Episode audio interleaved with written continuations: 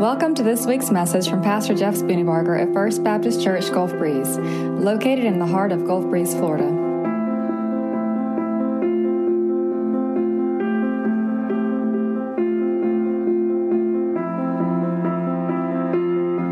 Hey, I want you to do me a favor. Look to the person to your left and look to the person to your right.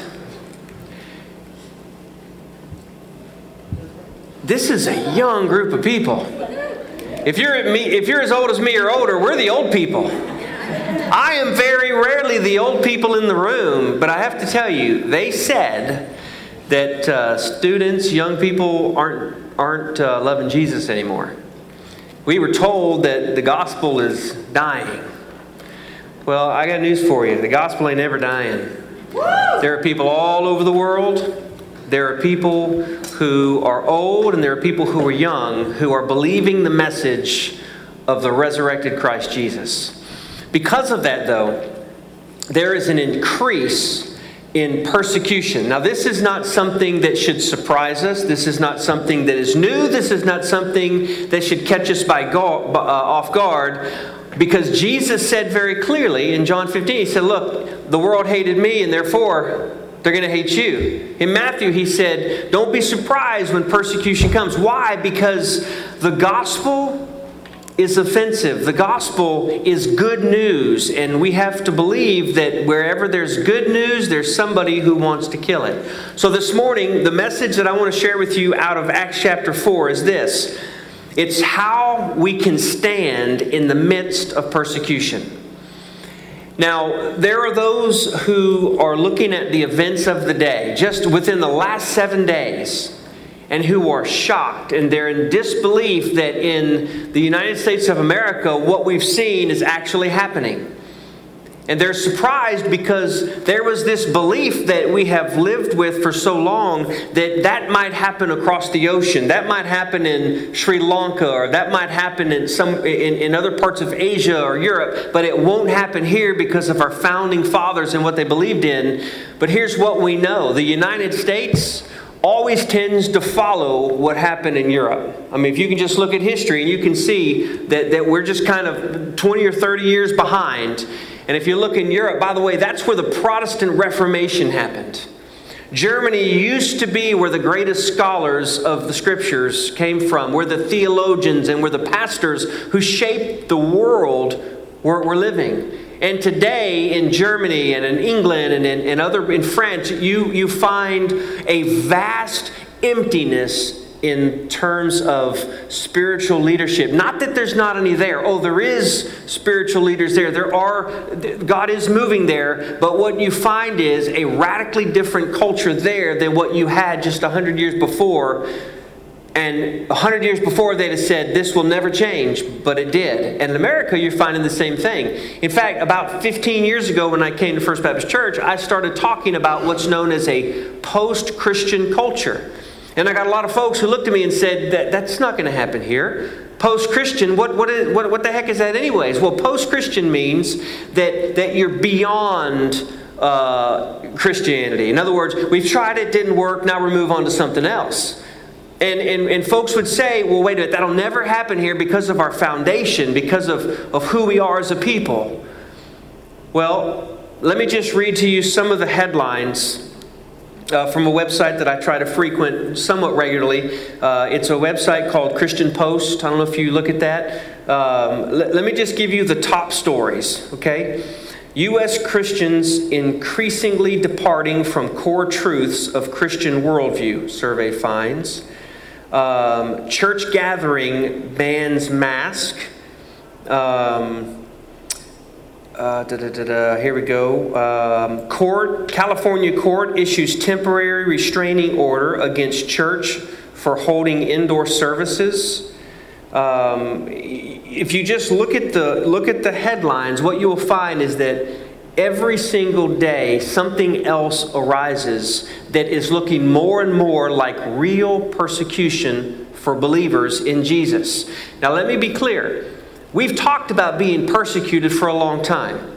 When I say we, I'm talking about Christ- Christians in general.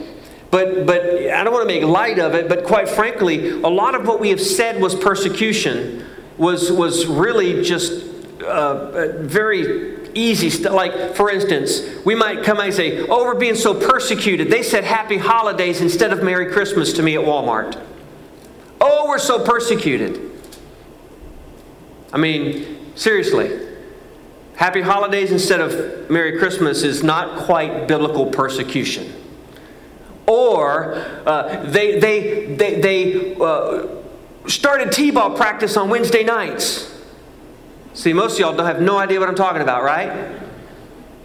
But at one point, that was considered persecution.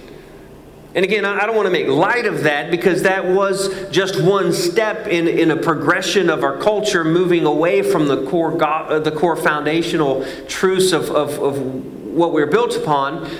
But now the headlines are these. Let me go back to the one that I read. California court issues temporary restraining order against church for holding indoor services. You can look that up yourself. I also posted on our Facebook page. But here's essentially what happened um, a, a city in Ventura County, um, California, declared that churches could not meet unless they met very small, restricted guidelines of how many could meet. Well, one particular church, it's called Godspeed Calvary Chapel, or excuse me, Godspeak Calvary Chapel. They, they abode, abided, ab- they, they followed the restrictions to a point, and then they said, look, we cannot continue limping along like this. Given what we know about this virus, given what we know about our community, given what we know about uh, what we're doing to be safe, we're going to start meeting. And so they met, and there was an emergency order that was, that was given by the city that says, you cannot meet. Now, I want you to listen to this. In the United States of America, a city government said to a church, You may not meet to worship. Now, that should cause us to go, wait a minute, isn't there something in our Constitution about that? But it should also cause us to step back and say, okay, if that, then what? And here's the discrepancy you cannot meet, but liquor stores are essential, abortion providers are essential. Other entertainment providers are essential, but the church is dangerous because you sing. And if you sing, you could be getting somebody sick. Now, look, I don't want to I don't want to go into all of the, the facts about those things because that's not the point. My only point here is this. Governments are starting to tell churches what they can and cannot do, and in many cases, it is specifically against churches and not everybody else. Here's the danger the danger is that the church will either just willfully obey, or the church will take on the mantle of not obeying and then suffer the consequences for it. This pastor, I, ha- I don't know him, I, have never talked with him, but I have great respect. His name is Pastor Rob McCoy, and here's what he did. He got online on uh, two days ago, I guess, on the 7th, and he posted an 11 minute video and he shared his conviction. And here's what he did he said, with great, great uh, humility and with great kindness in his words, he said, We are forced to choose between getting a misdemeanor charge against us or gathering together to worship. He said, We want to obey the law, but in this matter, we are being forced to obey God more so than the city. And so, right this moment, this city is going to have to, like, like literally right now, they are deciding. I, I, I, wish we could go live and just watch it, but right now they are deciding whether or not they will be at that church issuing a citation for every, not just the pastor, but every single person who showed up to worship today. today right now, it's happening. There's another church, John MacArthur, big name. Everybody, everybody knows him. I, I love his commentary set. He came out this past week and said the same thing. He said, Look, we're not going to stop meeting any longer. We've got to get back to meeting together. It's the, we're the people of God, it's what we do. And he had to go against his city government. In Las Vegas, there was a church. Uh, again, same thing in Las Vegas. Churches are not allowed to meet, but casinos can stay open. Wait a minute. Because in casinos, you're safe, maybe from all the smoke. Maybe the smoke kills the virus or something. You ever been in a casino? Don't answer that. Don't answer that. You're very lucky if you have. I mean, just kidding. So you so, so so one church said, okay, we're not allowed to meet as a church. Great, we'll just rent a casino.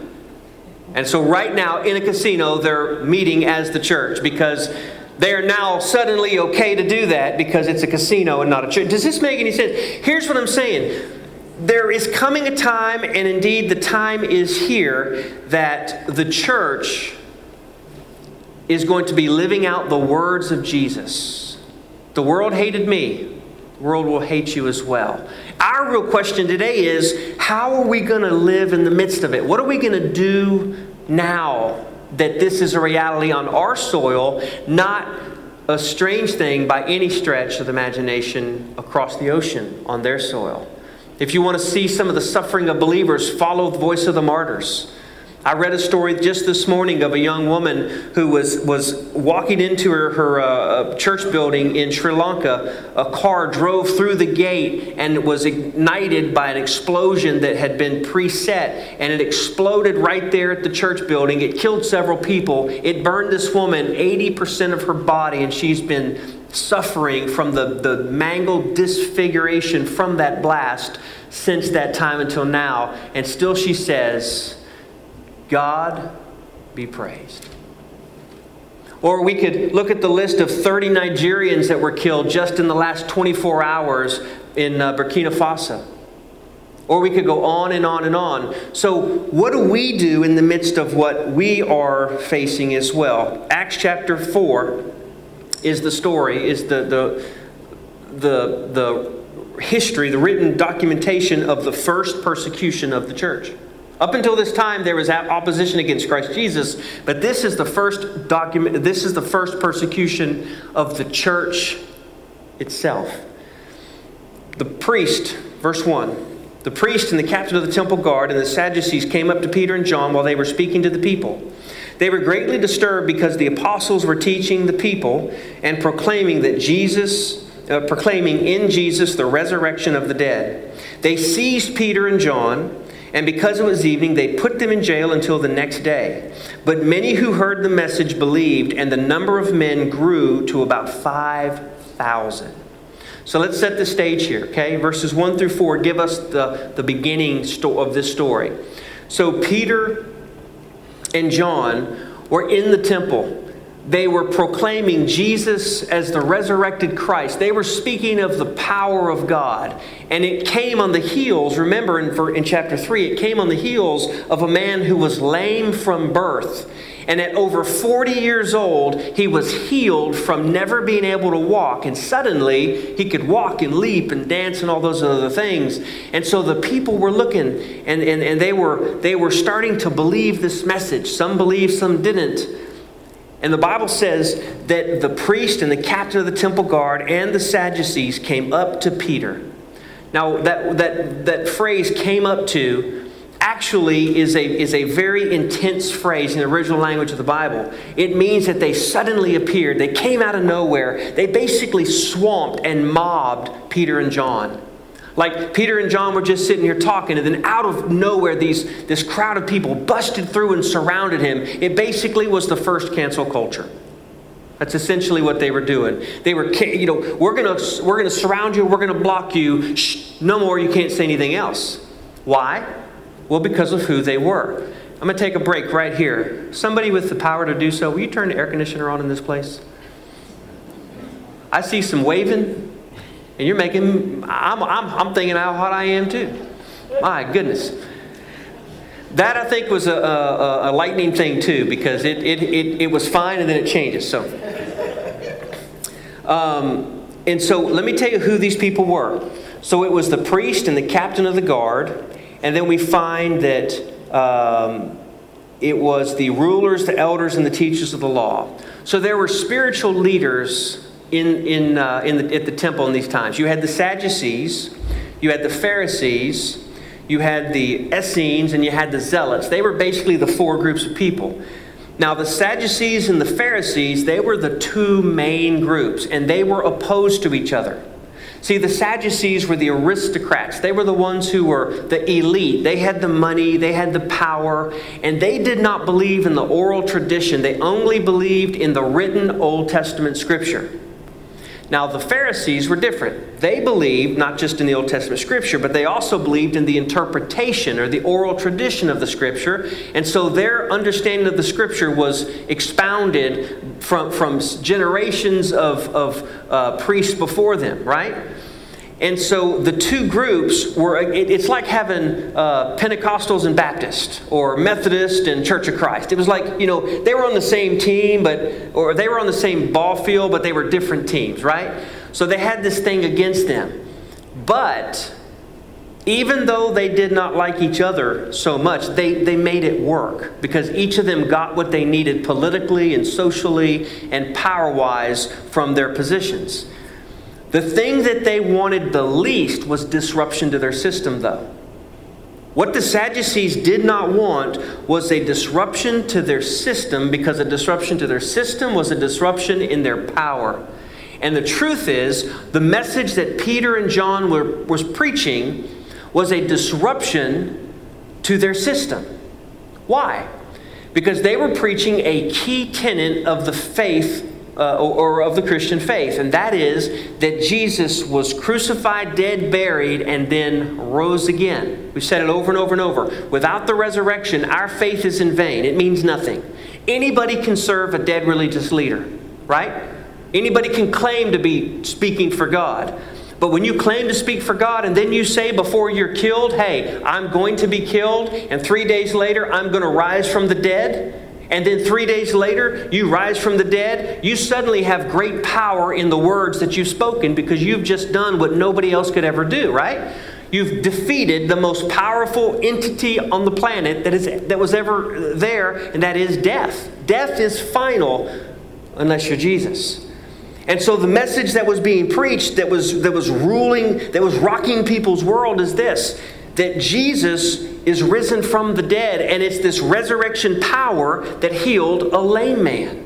And it's this resurrection power that can, that, that can set people free from disease or set people free from addiction, or set people free from all kinds of things that break the human person. And so the Sadducees surrounded him, these two, and because it was night, their, their laws wouldn't let them have a trial right then.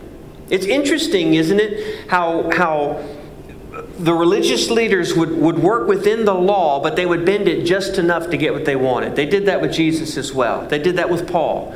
They, they, would, they would try to stay just enough within the rules and yet break the rules when they had to to get what they wanted to do. It's not unlike some of the things that happen today in our culture, is it? Let's just break. Anyways, let's not go there. Yeah, I understand. You understand. Um, so they put him in jail overnight. Now, why was this a temple guard issue? It was a temple guard issue because the Romans realized that the temple was a holy place. The Temple Mount was a place that the Romans tried to stay away from, so they gave the, the Jews the, the ability to self govern in that place. And as long as they kept things in order, the Romans would stay out. The Sadducees said, Look, we got to keep things in order because we want them to stay out. And you see how it was all based on how do we keep things just like they are instead of seeing that a man who was lame from birth is now living? How can we get this to everybody else? The next day, verse 5 the rulers, the elders, the teachers of the law met in Jerusalem. The high priest was there, Annas, as was uh, Caiaphas, John, Alexander, and other men of the high priest's family. This was a royal gathering. All of the people of power were there. They had Peter and John brought before them, and they began to question them. And here was the question that they asked By what power or what name did you do this? In other words, who gave you authority to make this man well? On whose authority did you speak? And we'll find out here in a little bit that they were confused about this because they were not educated men.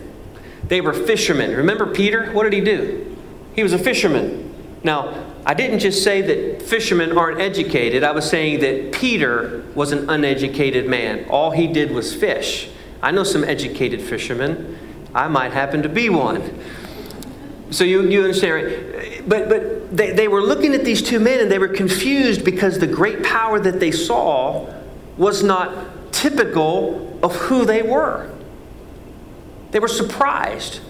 It, it, it, it would be like um, it would be like seeing a, a, a person who was dressed shabbily.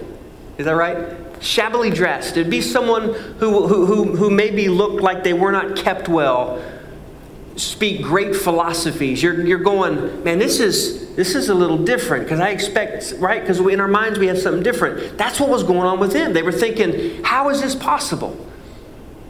And the question was, by whose power, in whose name did you do this? Last week we talked about it, and the week before, and the week before. There is no other name but the name of Jesus. So, how do you stand in the face of persecution? Number one, remember in whose name you have believed. You and I have got to be convinced that Jesus is who he said he is. You and I have got to be convinced, not just here, but here, that the name of Jesus is all powerful in every way. Think of it this way the name of Jesus was given by God to Jesus. He said to Joseph, And you will name him Jesus. You will call him Jesus, which means the Lord saves, right? It means our God saves, the Lord saves. And, and so, by God giving him the name, he was giving him also the purpose of his existence was salvation. And Peter and John knew that that name was power. Um, I, I, told this story earlier. I, I, hope my grandmother isn't watching because my grandmother used to have a dog. Her name was Missy. Of course, my grandmother called her Missy. We just called the dog Satan. I mean, this dog, I'm telling you, nobody loved this dog. I mean, we endured this dog because, because of our granny, but, but this dog literally was a little demon. She even bit her, her, her she even bit granny. I mean, trip her all kind. Just this little old dog. And this dog, when you would drive up, right, this big, but feels this big, right? But then when you walked up to the house, the dog would kind of, kind of shimmer, uh, uh, uh, get a little bit smaller, but then the dog would regain power and get even bigger because she would run back and around and stand in between the feet of my grandma. And somehow or another, having grandma covering the dog, the dog became a lion. Which was really like a but to the dog, it was like, right? And every time I saw that, I don't know if it was the Lord or my own imagination, but I had this thought. That dog just got courage because of who the dog was standing under. Because in the dog's mind, Granny is God. And every time I saw that, I was reminded to my, of, my, uh, of my own self, saying, you know what? I can bark all the time, but when I'm faced with real difficulty, with real persecution, with real struggle, when I run back underneath the shelter of the Most High, when I rest in the shadow of the Almighty, I become a lion because I know in whom I have believed Jesus Christ, the name above every other name. I believe that what John and Peter recognized. And I would say this is the first thing we need to recognize. We need to know that Jesus is who he says he is. He's not just another prophet, he's not just another man, he's not just another story uh, character in the story of the Bible. He is the story of the Bible. He is the Son of God. He is Almighty Father. He is Prince of Peace. He is the Alpha and the Omega. He is the beginning and the end. To everybody else, Jesus is just another good person. But to a believer in Jesus, to a Christian, Jesus is everything. And He's everything because He demonstrated that by rising from the dead. And so, Peter and John had this keen awareness that Jesus was Jesus. I, have heard this story a couple different times in a couple different places. I can't tell you if it's a true story or not. I can only repeat it as maybe an urban legend, maybe truth, but I think it, I think it, it makes the point, anyways, okay? But I heard of a woman who was at a conference and she was leaving her, her, her the, the conference area, going back to her hotel, and she made a wrong turn and she found herself in a dark alley, and there was uh, uh, nobody around. And so she started walking a little faster, and when she got halfway through, a man stepped out of the shadows with intent to harm her. And of course, she was all alone. She looked behind and around. There was nobody to yell to, nobody to scream to, and she couldn't scream anyways because she had lost all of her ability to even make a noise. And as he approached her, as, he, as she could see the evil in his eyes, all she could mutter was the name Jesus. Jesus. And the man stopped, dropped his weapon, turned and ran just as fast as he could. When she looked up, she then looked around and there was nobody there, and she wondered how? Why? The man was caught by the police for something else, and somehow or another she was able to, to ask the question, Why did you run? And his answer was, Because I saw the angel behind you. Again, I don't know if that's true, but I've heard multiple different stories that are just like that and I would say that the truth of that is this that at the name of Jesus, every knee will bow and every tongue will confess that Jesus Christ is Lord. The only name that causes demons to tremble is the name of Jesus. The only name. You can call out any other name, but they're not going to tremble except for the name of Jesus. You say, Well, I just don't believe that. That is your prerogative and your right. But I don't know any other name with that kind of power that I've seen in my own life. When we pray for someone to be healed, how do we pray? In the name of Jesus. When we pray for issues that are, that are beyond our ability to, to, to deal with, how do we do that? In the name of Jesus. When we confront evil, how do we do that? In the name of Jesus. They understood that, and then because they asked the question, Peter answered the question. Number two, I want you to realize that the way we stand is to recognize that every single position or place we find ourselves in, in the midst of persecution, is an opportunity for the calling that God has placed on each of our life, and that is for the gospel. If you look at the life of Peter, whenever they were free, they were proclaiming the gospel. Whenever they went to jail, they were proclaiming the gospel. Whenever they were before rulers and authorities and leaders, they were proclaiming the gospel. God moved them from place to place to place, and every place, instead of it being, a, why is this happening to me? It was a, Lord, you've given me another platform. I'm convinced that in our own life, we should start looking at things more from a platform position than a punishment position. Think about that. You, you, are sick and you now have to go through this, this uh, treatment. God, I, I can't believe you let this happen to me. Why? What if we looked at that differently and said, Lord, I would never be in this place had I not been sick? Maybe in this place you have sent me as a messenger of the gospel of hope. Because maybe the other people in this place have no hope, and I'm here as your mouthpiece, as your voice, as your hands. You find yourself in jail, which I hope you don't find yourself in jail unless it's for a gospel thing, but instead of, Lord, how could you let me go to jail? I've been doing your work. Maybe our thinking, like Paul's and Peter's and John's, should be I'm in jail. There's a whole other crowd of people that I now can proclaim the gospel to. In fact, I wonder how that went. So they were arrested and they were put in jail overnight, right? I'm wondering if they, when they were thrown into the slammer, Peter and John were here, you know, they looked at the other people in there they're going to spend the night with. One guy over here is like, I'm a thug, man. I killed somebody today. They got me, right? Another guy over here, yeah, you think you're bad? Man, I blew up a building today. Or you think you're bad? I stole a camel. Right? What'd you do? Man, I beat somebody almost to death. All these bad people in there. And like, so what about you two? What'd you do? We, we went to church. We preached the gospel. I imagine that's kind of what Bob McCoy's going to do today, right?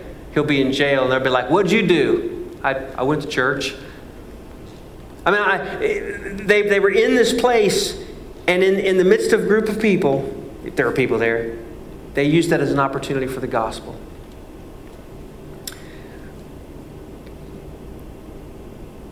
The next thing we see in verse 8 is Peter answering the question By what power did you do this? And then Peter, this is the third thing Peter, filled with the Holy Spirit. You can do nothing on your own. You cannot answer the arguments on your own. You do not have enough wisdom. You do not have enough ability to speak. You do not have enough giftedness of words to answer the questions. Filled with the Holy Spirit, you have everything you need. The Bible says don't worry about giving an answer when the authorities question you, just be filled with the Holy Spirit. Now, what does that mean? That means that we're walking in Christ Jesus on a daily basis. Filled with the Holy Spirit, uh, he said to them, rulers, elders of the people, if we're being called an account for act of kindness shown to a cripple, and we are asked how he was healed, then know this. Do you see the confidence and the courage? Then know this. You and all the people of Israel, it is by the name of Jesus Christ of Nazareth, whom you crucified, but whom God raised from the dead that we that this man stands before you healed. He is the stone that the builders rejected, which has become the capstone or the cornerstone. Let me explain this to you. The stone that the builders rejected. This is a, a, a found in Psalms, uh, and so the stone the builders rejected. The builders would be the religious leaders. The religious leaders were supposed to lead people to God, and so they were repeating what was said in Psalms that Jesus being the stone that was given to build the, the kingdom of God was rejected by the builders. But even though he was rejected, he became the cornerstone. What's a cornerstone? A cornerstone is the first stone that you align everything else by. Have you ever built a patio? Have you, or have you ever taken bricks and built a, a pavement or anything? Have you ever laid tile? Oh, I shudder thinking about that. What is the most important thing to do when doing any of these projects? Lay it out and make sure your first piece is right. If your first piece isn't right, everything else is off because you take measurements from that first piece, right? Jesus is that first piece. Or is he in your life? Is he the first piece or is he just another piece? Is faith just something else added to the mix? Or is your faith in Jesus Christ the single most important part of your life? You know what I think is happening in America today amongst the church? I think the church is being, being forced to either make Jesus fully Lord or to get out of the church business altogether. I think there is a refining and a pruning that is going on and that is, that is going to get even more difficult, where God is saying, look, get in or get out, but don't stay in the middle. In Revelation chapter 3, he speaks to the churches and he says, Look, I have this against you. You are neither hot nor cold, you are lukewarm. You want to know what? Nobody orders lukewarm coffee. They either get an iced coffee or they get a hot coffee. You never see a, a sign at a coffee shop hot, cold, lukewarm. It's not even an option. Why? Because nobody wants lukewarm. And God says to the churches, He said, Look, you're neither hot nor cold, you're lukewarm. Therefore, I'm going to do what? I'm going to spit you out of my mouth. And so, the capstone means that everything, I will build my life upon your throne. It is a firm. Did we just sing that? And then a verse that is the verse that gets believers in trouble. This verse 12 is the problem, folks. You ready? This is the problem. For salvation is found in no one else, for there is no other name under heaven given to men by which we must be saved. This is, this is the problem with Christianity. Christians believe in the exclusivity of the gospel. We believe that the scripture is true. Listen to what the scripture says salvation is found in who? No one else. Do you know that if you are Muslim, you have no problems in this country? I say no, you have very few problems. Uh, at least the persecution from, from governments is, is non existent. If you're Hindu, okay, no problem. If you're a Hare Krishna, if you're Jehovah's, or whatever. But the moment you start to claim the name of Jesus, that's when the issue arises. Why? Because Jesus is offensive. Now, let's not, let's not make a mistake here. We're, we don't ever try to offend people. I mean, we shouldn't be boneheads, right? I mean, and, and let me just vent a little bit. Some of the things Christians do in the name of Christ Jesus, my goodness, people, just stop, you know? You know what I mean? I mean, am I the only one that sees this and I, and I just bare my head and go, golly, just don't talk about Jesus. Just don't, just don't. That, that, I'm not talking about that kind of offensive. I'm talking about a humble, gentle, kind follower of Jesus being persecuted and suffering because of Jesus. That kind of person is who I'm talking about. That kind of person, by definition, is offensive because of Jesus. Because you know what? Jesus requires all.